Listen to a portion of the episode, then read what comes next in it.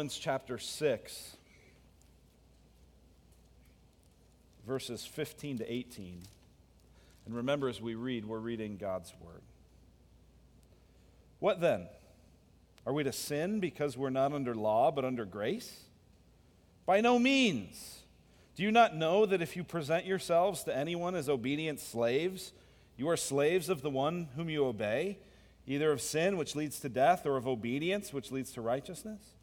But thanks be to God that you who were once slaves of sin have become obedient from the heart to the standard of teaching to which you were committed, and having been set free from sin, have become slaves of righteousness. That's God's word. You may be seated. Well, last week, if you were here, wasn't it awesome? Uh, the baptisms last week. And if, if you weren't here, uh, we had 17 people get baptized over the course of the morning uh, over that service. Uh, many of them shared their stories or allowed us to share their stories. And it was just an incredible uh, time to see what God has done. And, and there were a number of people that had been Christians for a long time, or, or at least an extended period of time, who, who said, you know what, I, I need to follow this step of obedience and, and be baptized. And then there were a lot of other people who, over the last few years, God has worked in their life through our church. And uh, it just so encouraged me. I mean, you hear those stories and you just go, wow, the, the life change that God brings about is incredible. But, but here's, here's one of the things that blew me away is God used so many different things, different parts of, of our church and different ministries to, to touch people's lives. So there was a young man who said, you know, it was at Vacation Bible School, and Mr. Bob and, and Mrs. Langley really, you know, made a difference in my life. One lady said it was through my Exodus group. An Exodus group is a ministry we have kind of helping people experience greater freedom from sin and, and walking more like Christ. Another person said, You know, I've been around church and multiple churches for a while, but being in my redemption community, I saw what it was to authentically live out the faith from some of the leaders in that group. Another person said, You know, I come to church every Sunday and I hear the preaching and I, and I hear the music and I leave every week, it feels like, bawling my eyes out, even though I've never been a very emotional person. And, and, and then one lady, she shared about how she had gone to the, the store and had connected with someone about a sewing group and got connected to a sewing group where she met a woman named Maria, and Maria uh, was investing in her, and that was some of what God used. And I just thought about that, going, you know, we talk about being gospel centered and outward focused, and you need to understand that is happening, and it isn't just happening in this room, it's, it's even more happening all over. And so I just wanted to take a moment and celebrate that and thank you for that. If you have in any way uh, given or served or contributed to what God's doing in this church, you need to know God's doing something. And I just want to celebrate that together. So let's thank God together for what He did. And, and, so that, that baptism last week, it, it, pictured something. It was a symbol, it was a, it was a um, symbolic sermon, if you will, of a reality that we've been looking at here in this book of Romans in chapter 6. It was the reality that even though all of us have come into the world sinful, that is, we, we are born sinners, right? You don't have to teach a, a kid to lie. Two year olds do that quite naturally. Um, you don't need to teach them that. Uh, that just happens. We, we, we sin naturally, and then we sin willfully. We like to, and we choose that path. And, and because of that, we're separated from God. But the scripture declares that God has sent his son Jesus. He so loved us that he sent his son Jesus, who lived perfectly obedient, never sinned like we do. He died on a cross, paid the punishment that we deserved, and rose from the dead to prove that sin did not have the last laugh on him. And, and, and the offer of the gospel is that anyone who will trust him, who will put their confidence and their faith in Jesus, is united to Christ by that faith. That's why then Paul's going to use all throughout his writings this phrase, in Christ. If anyone is in Christ, he's a new creation, he says. We are in Christ. That's this idea of union. That when you trust in Christ, it's not just that you get forgiven by Christ, but you get united to him. So the Father looks at Christ and sees you in him. When the Father looks at you, he sees Christ's obedience and goodness covering you. That is your new position if you're a follower of Christ. And, and baptism is a symbol of that union. Uh, and so we actually read about this earlier in chapter 6. If you have your Bible, look at chapter 6, uh, starting in verse 4. The Apostle Paul writes, We were buried, therefore, with him by baptism into death. So when someone goes down into the water, it's, it's, it's this picture of being with Christ in his death in order that just as Christ was raised from the dead by the glory of the Father, we too might walk in newness of life. And so they come up out of the water, symbolizing the new life that's in Christ. All of this is, again, this idea of union. He says in verse 5 For if we have been united with him in a death like his, we shall certainly be united with him in a resurrection like his. We know that our old self was crucified with him in order that the body of sin might be brought to nothing, so that we would no longer be enslaved to sin. What we saw last week, what we celebrated last week, was this idea of union. That by faith in Christ alone, not by our works, not by trying to be better people, by, by grace through faith, we can be united to Christ. Now, here's the thing if we're united to Christ, the argument that Paul is making here is that it will inevitably lead us to look more like Christ. Uh, the theological way to say this is that if we experience union with Christ, we will therefore experience sanctification.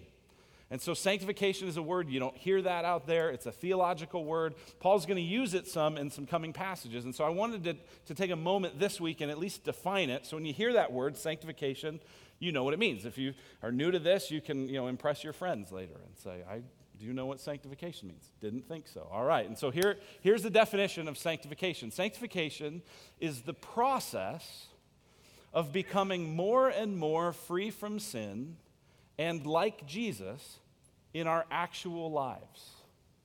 Okay? So sanctification is the process of being increasingly free from sin and increasingly like Jesus. Now, this is different than union or justification. Right? Justification is another word. It, it's you're treated just as if you'd never sinned. And so when you trust in Christ, your, your position before God, legally speaking, is that you're declared free. You're free from sin. You're not guilty. Jesus has paid the penalty in your place. But, but the moment you trust in Christ, it's not, you often don't look very much like Jesus right? You still got all kinds of sin in your life. And then the longer you, you follow Jesus, it's still, you're, you're disappointed how slow you change. Or am I the only one that just feels so, it's like, gosh, I, I'm still battling this. I can't believe it. But the truth is that if you're united to Christ by faith, you will inevitably, over time, look more and more like him. Now, some of you, you're here and you're not a Christian and you wouldn't profess to believe in this, and you would even have some doubts or skepticism about this because you've met too many of Jesus' followers. You say, I, I just wish that the, the followers of Jesus were a little more like Jesus. And, and I'm with you. I, I, I wish I was more like Jesus too. And what Paul is going to talk about here uh, over the course of the, these, these weeks that we're looking in, in Romans chapter 6 is how God uh, makes us more and more free from sin and into the image of Jesus. That's what, that's what he's about. He's declared us free from sin and righteous. Now, sanctification is the process of actually growing in that, saying no to sin and saying yes to obedience. Now, there's a problem here potentially. Because if we're supposed to become more and more like Jesus, we're supposed to say no to sin and yes to obedience more there's a question that always comes up because the reason that we're forgiven at all is, as Paul has said here, by sheer grace. We talked last week about this phrase that's at the end of verse 11, uh, or I'm sorry, at the end of verse 14. For sin will have no dominion over you since you are not under law, but under grace. And we talked about how under law is the idea that if you obey, if you keep all the rules, then God will accept you. Under grace is God accepts you freely as a gift, even when you even when you don't you haven't kept all the rules first right so some of you go well i, I want to get into this i want to get into you know, into Christianity, but I need to clean myself up first. No, no, no, no, no. Paul, Paul said, no, no, that's the under law approach. The gospel is under grace. But you go, okay, well, if I get forgiven so easily, then what's my incentive to obey? Aren't I just going to do whatever I want? Right? Anytime the gospel is preached faithfully, where it says, no, no, no, you can't do anything to earn it, it's just sheer grace, the accusation always comes. Well, then people are going to do whatever they want. People are going to just sin all that they want. And so that's the question that Paul asks here in verse 15. It's a lot like the question he asked up in, in verse 1.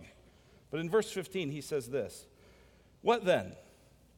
Are we to sin because we're not under law, but under grace? Right? He's heard this question before. Paul, you're saying God's going to accept us regardless of what we do. It's by grace. Let's do whatever we want. He says, Is that, is that how we should think? Is that how we should be motivated? His answer is, By no means. It's one Greek word there that means inconceivable. No way. That's crazy talk. That's what he's talking about. And so, what, he, what he's doing here in, in this next passage is he's going to help us see the motivation of why grace doesn't lead us to sin. It actually leads us towards uh, obedience. Now, some of you are going, Well, I was here about a month ago, and I felt like, did you already give this sermon?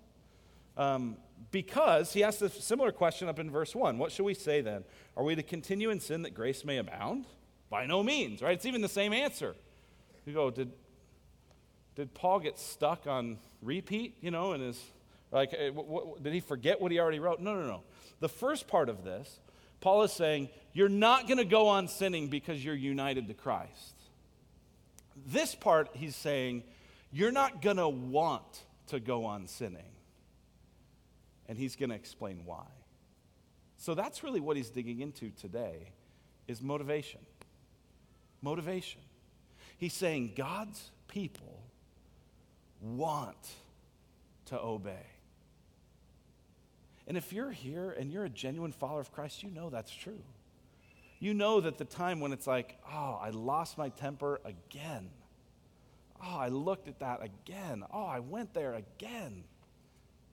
Ah, oh, you just you know the frustration of that. And you know the at the same time you know the joy of when you really just sort of get self-forgetful and you serve other people.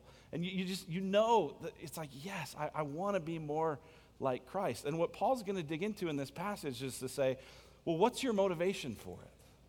What's going to motivate you to actually say no to sin and yes to God in obedience?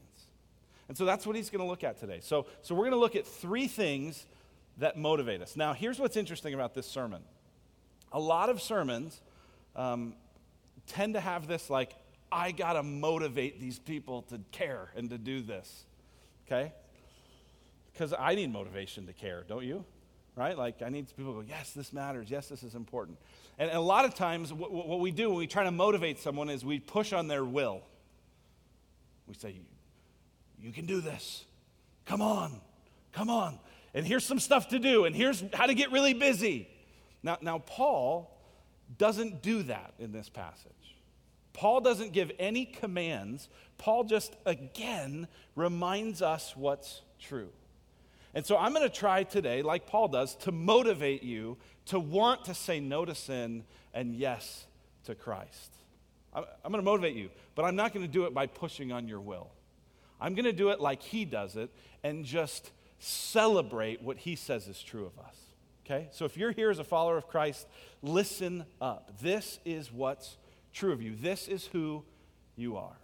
So, three reasons, three motivations why we want to follow the Lord and obey Him in a day to day basis. The, the first one is this We, Paul says, don't want to re enlist as slaves of sin.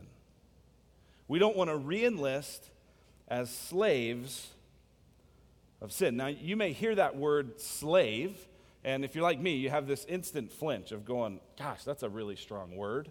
And I don't feel very good things when I think about the word slave. That, that brings up you know, a lot of images and, and historical realities that are uncomfortable to think about, for sure. Uh, so, so, Luke, why would you use that phrase? Well, the reason I'm using that word is because that's what's here in this passage. Uh, it's in here actually four times. Look at verse 16. Do you not know that if you present yourselves to anyone as obedient slaves, you are slaves of the one to whom you obey? Verse 17. But thanks be to God that you who were once slaves of sin, have become obedient from the heart. Verse 18, having been set free from sin, having become slaves of righteousness. Now, this is the same word that in other places is sometimes translated as servant. Uh, sometimes this word is translated as bondservant, but here the translators have, have said we're translating this one slaves. Because what Paul is trying to communicate is the idea that you are under someone else's or something else's mastery. That's why he uses this really strong term. He even explains it in verse 19. He says, I'm speaking in human terms because of your natural limitations. He's saying, listen, this is just an illustration. It's so hard for us to understand the power of sin that I've got to use some strong language like slavery to help you get it.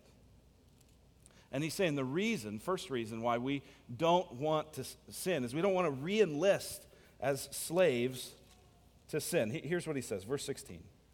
Do you not know that if you present yourselves to anyone as obedient slaves, you are slaves of the one whom you obey, either of sin, which leads to death, or of obedience, which leads to righteousness? You are slaves of the one to whom you obey when you present yourselves. We said last week, present is like when you go to Chick fil A and they say, It's my pleasure to serve you. Or when my daughters say, at your service, right? And what Paul's saying is whenever you go to, to any, you go, I'm here to serve you, he's saying you become the slave. And in this case, we would become again slaves of sin. Now, he's already told us uh, back in, look at verse, uh, verse 6 we know that our old self was crucified with him in order that the body of sin might be brought to nothing, so that we would no longer be enslaved to sin. He's saying, you, have been released, you've been emancipated. Why go back into it? Now, it's interesting here because uh, you have to, another thing to, to think about as relates to slavery is slavery in Paul's day, in biblical times, had some differences from how we think of uh, slavery and how we experienced it here in America. So, in America and in a lot of the Western world uh, of kind of modern times, uh, slavery happened through kidnapping, right? People were taken against their will and forced to become slaves, often horrifically treated or killed as property, right? And so, so that's the American, that, when we think slave, that's what comes in our mind. Now, that was part of how some slavery worked in Paul's day, right? A, a, one nation would conquer another and they would take over these people and make them slaves. But there was another kind of slavery in Paul's day that was also very common, which was voluntary slavery. It was the kind of slavery where, uh, almost like an indentured servant, you would say, I'm, I'm out of money, I'm out of options, I don't have much of a future. And it was almost more like an employee. But you were I mean, you were owned and you were you had a master, but, but it was a very different kind of thing. Now, here's what's interesting about sin sin is both kinds. Right? We are born into the world sinners. Right? Adam, in a sense, was kidnapped into sin, and we're with him. Like you go, I didn't have an option. I was born this way. That's true. You were born a sin. Uh, you were born in sin. You were kidnapped into it but you also voluntarily chose it. And each of us have voluntarily chosen sin at different points in our life. And Paul's saying, You've been freed. You've been freed. Why re enlist? Don't do that. That is crazy. But notice what he says is that we will have a master.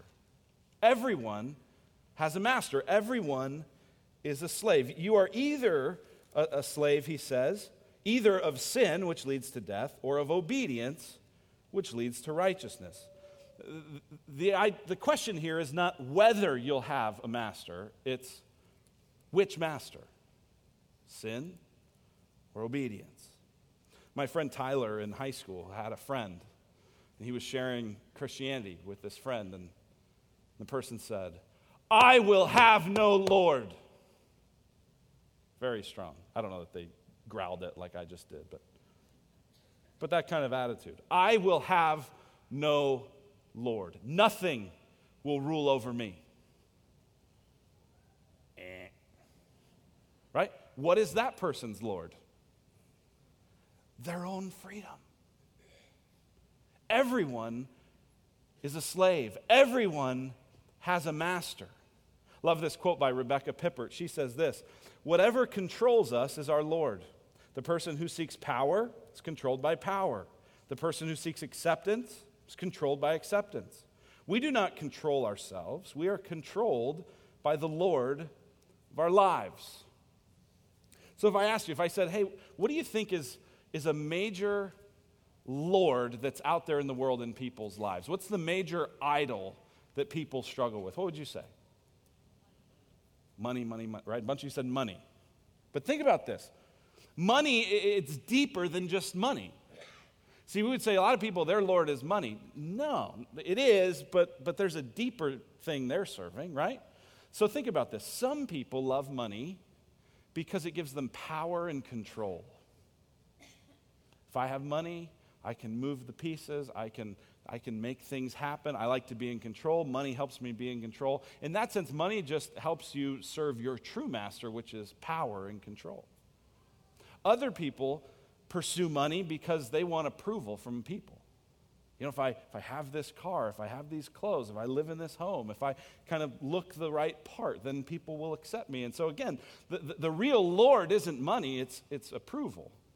Other people, they pursue money because of the security it brings. I just want to be safe. I just want to know I'm provided for. I just want to not have to worry. Other people pursue money because of comfort.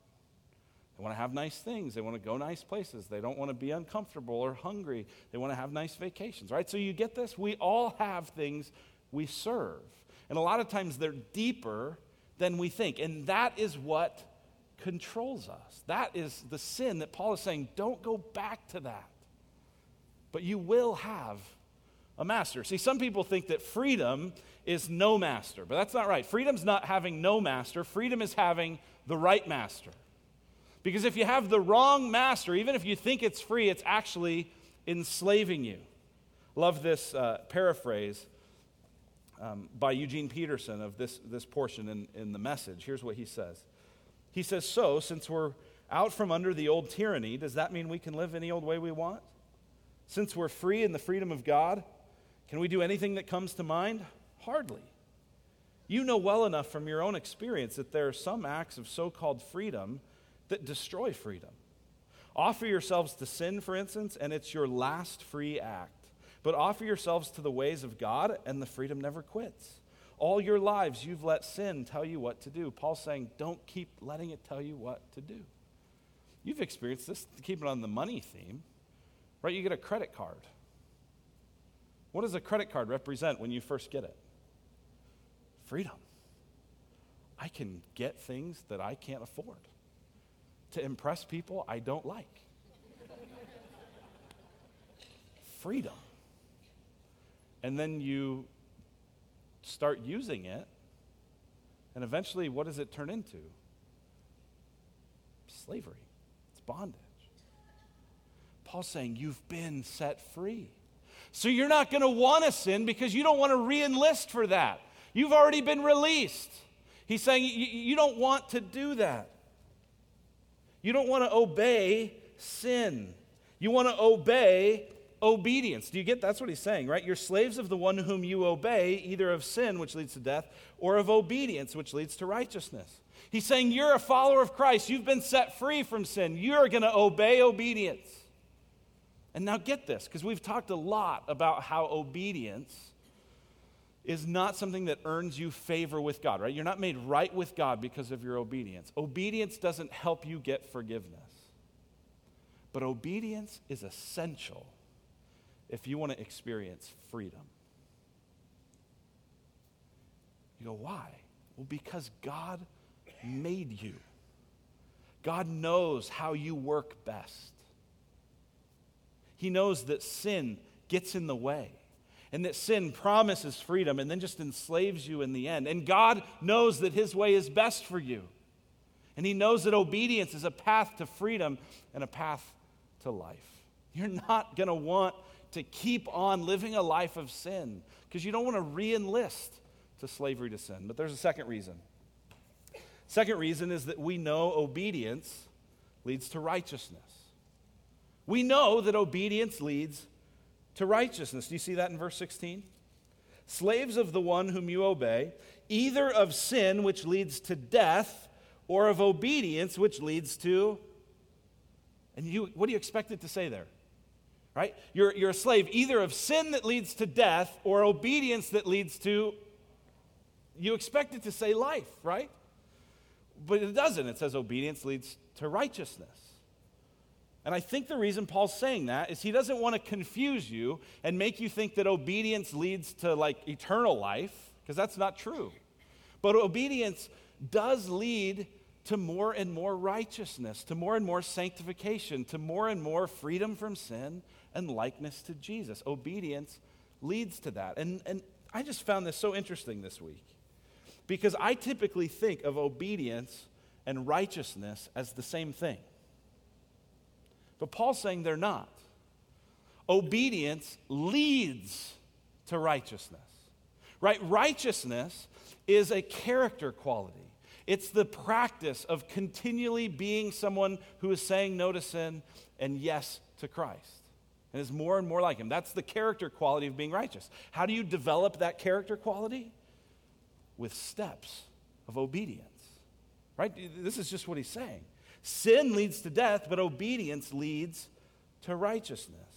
So obedience isn't just the fruit of sanctification, though it is right? You, will know a, good tree by its fruits, and if you obey, there's good fruit there. It's not just fruit of sanctification, though, it's also the engine, it's what drives it. This is, this is why it takes faith to obey. Right? Some of you, you're in a place where, where money's tight, and maybe it's been tight for a while, uh, or, and maybe you've just ignored it for a while, and you've kind of gotten to a point where you're going, okay, got to do something about this. I've got, and if you're in a family, we've got to stop spending more than we're bringing in. It's got to stop. The only way we're going to get out of this hole, it's got to stop. And so you sort of draw the line in the sand and you, you go, we're not going there, we're not spending that. And you get a budget and you figure out we, we, we want to give generously and, and we've got to be frugal here. But then Friday comes. Friday night. You've both been out working, and everyone's tired, and everyone's drained. And, and you know what you, you feel like? Let's just go out to eat. And, and then there's this, this war begins. But we've said we can't do that anymore. We don't, we don't have that in the budget yeah, but we we really should because we feel like it would be a, a I mean, right? And you start you start playing that that wrestle in your head. And what Paul here is saying is he's saying that, that you want to obey, you want to do the right thing in that moment, and it takes faith. But if you do that, it will lead you to where you eventually want to go. That obedience leads to righteousness. You go, I want financial freedom. I want to be able to be generous. I want to be less worried. I want to be less freaked out all the time. Okay, great. I know you want that, Paul says. Obedience leads to righteousness. And since you know that, Paul's saying, you'll pick obedience.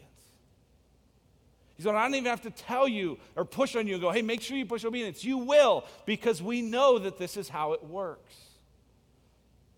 Obedience leads to righteousness. Now, now, when we talk about obedience and righteousness, that feels a little abstract. So think about it this way.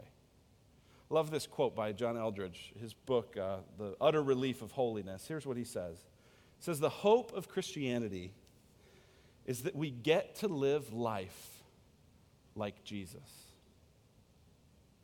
Now, I don't think he means the ultimate hope, like, I mean, he's not talking about heaven here. He's talking about in, in this life. The hope of Christianity is that we get to live life like Jesus. When we say righteousness, that's what we're talking about. You get to live life like Jesus. Some of you go, well, get to live life like Jesus. I don't. I, how about like have to live life like Jesus or should live life like Jesus? Yeah, you should. But here's the thing if you actually understand Jesus, then you know this is a better way to live. See, Jesus didn't have all the sin that we have. Jesus was the image of the invisible God, right? If we're made in God's image and God is restoring us in this process of sanctification to being more and more in his image, then Jesus represents that. Jesus is the perfectly, fully alive human being. Just think about how different Jesus was in what he did than how we are. Think about how Jesus handled power. Jesus had all kinds of power, so much power that the devil himself tempted him. And when the devil said, You've got so much power, throw yourself off this mountain and the angels will catch you, Jesus said, No, I'm not going to use my power like that. He had power to heal the blind and raise the dead and cast out demons. And instead of you know, trying to gather as many people as he could, when the crowds got too big, he went off by himself to pray because he didn't need the attention. And then he empowered his disciples two by two so that they could go do it. He didn't hoard power, he gave it away. Or think about how Jesus interacted with women. He didn't put women in their place or treat them poorly. Many of the, the close, close people that, that followed and loved Jesus were women. In fact, the, the people that Jesus allows to be the first witnesses of his resurrection were women. And Jesus wasn't enticed in any kind of sinful way by the women he interacted with. He had absolute purity, and yet he wasn't afraid to be near them. Right? And think about some of the women that, that threw themselves at Jesus, right? One of them, at least, and, and this happened multiple times, but, but one instance in particular, there's a woman who was a prostitute who, out of gratitude, is throwing herself at Jesus' feet, wiping his feet with her hair and anointing him with this expensive oil. Physical touch from a prostitute. And Jesus isn't like, hey, you really probably shouldn't touch me. And neither is he like, hey, baby. He's, he's totally pure. Handles power differently, handles sex differently, he handles people and relationships differently. Right? Jesus sees people being abused and being mistreated, being taken advantage of in this temple system. And he's enraged by it. And he's not just sort of fair haired, sissy Jesus, not going to do anything about it. He gets bold and he makes a whip of cords and he goes into the temple and he turns over the tables and he says, This is ridiculous as he fights for justice. And then when little children want to be near him, and all the disciples are like, Hey, hey, get back to kids' ministry. He's like, no, no, no. I want to I wanna be near him. Some of you are like, yeah, you want to be near kids because he wasn't a mom with three kids. He didn't have any, right? But, but wouldn't you love to like want to be around little kids and not be irritated? See, all these things, when you think about who Jesus was, it's why people, even people who would not call themselves Christians, look at Jesus and go, wow. And what Paul is saying in this passage is you've been set free from sin. You don't want to go back to it. And every step you take of obedience, even as difficult, even as full of faith as it has to be, every step of obedience you take is making you more like Him. If you're a Christian, you want that, which is really his last main motivation. The, the last reason Paul's confident that you're not going to go on sinning is because we have new hearts that want to obey new hearts that want to obey. God changes our wanter, our motives, our desires. Look at verse 17. But thanks be to God that you who were once slaves of sin have become obedient from the heart to the standard of teaching to which you were committed. Obedient from the heart.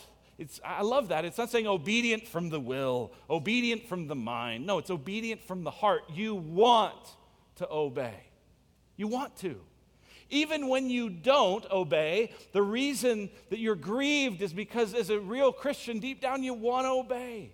Not just to impress people, not just to look good, not just because your pride was wounded, but because you really genuinely love God. He's saying, Thanks be to God. You used to be a slave to sin. You used to do whatever you wanted and you just served yourself, and now you've become obedient from the heart. Right, when I think about this kind of obedient from the heart, I, it makes me think of the difference in how uh, Molly, my wife, how, how her and I approach CrossFit. We both have been doing CrossFit for about a year, and um, CrossFit is just a kind of high intensity, constantly varied, very difficult workout. I, I usually feel like my lungs are bleeding at the end. Um, and the way I approach CrossFit is like, I'm going to do this because I'm supposed to. It's good for me, it's the right thing to do, I do it. It's one way to do it. Molly does it from the heart. I mean, she's checking the night before on her phone have they posted the workout yet? Can't wait to get there. You know, like just, and, and it's interesting because it's a totally different experience. And what Paul's saying is listen, as a Christian, you're not just going to grit it out. Now, there's going to be times when you have to just decide you're, I'm going to obey by faith. But, but deep down, and in a growing way, as you become more and more like Christ, you want to obey. You're obedient from the heart. Obedient from the heart to what? Well, some people would say, you know, when it talks about the heart, you know, it's not just obedient from the heart, but you need to be obedient to your heart. In fact, the dominant advice of our culture is trust your heart. Follow your heart. Be true to your heart. Which you know what that is saying? Do whatever you want. It's saying, you will have no Lord. But we've already said we know that's not true.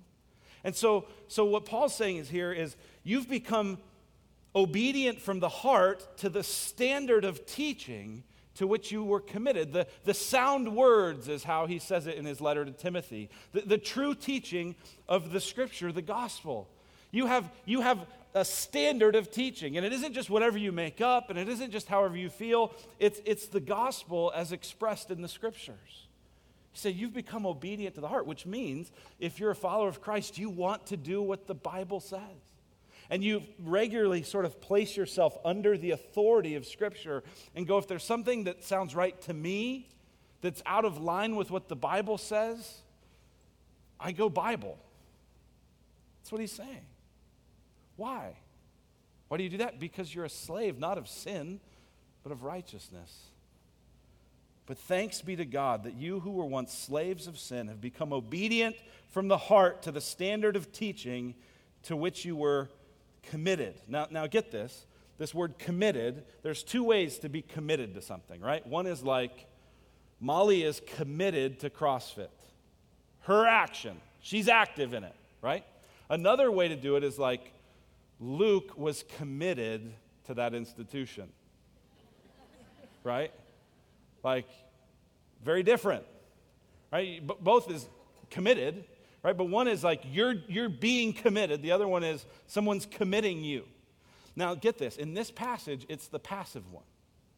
It's the passive one. He's not saying, Thanks be to God that you had so much willpower and you wanted it so bad and you were so committed. No, no, no, no. He's saying, Thanks be to God that though you were a slave to sin, you've now become obedient from the heart to the standard of teaching to which you were entrusted. You were put in this. This was by God's grace. And he says then, verse 18, and having been set free from sin, have become slaves of righteousness. Which means that all of this is about grace. All of this is God the Father sending his Son, saying, I know that, I know that you've failed, but Jesus will obey. And he sends the Son, saying, I, I know that there's punishment you deserve, but he'll take it. And Jesus rises from the dead. Jesus unites us to him by faith. And Jesus gives us new hearts that want to obey. Are we going to keep sinning? No. We've been slaves to sin. We're not re enlisting. Obedience, we know it leads to righteousness, it leads to getting to be like Jesus. And we have new hearts. So, all of this means when when we sin, and, and we do, get this, I'm not teaching that we ever become sinless or, or perfect. It means we grieve. But then we rejoice. the work that God has begun, the work that He's committed us to, He will bring about. So if you're here as a follower of Christ, there's all the reason in the world to rejoice. You will not be a slave to sin because Jesus is making you new. Let's pray. Father in heaven, thank you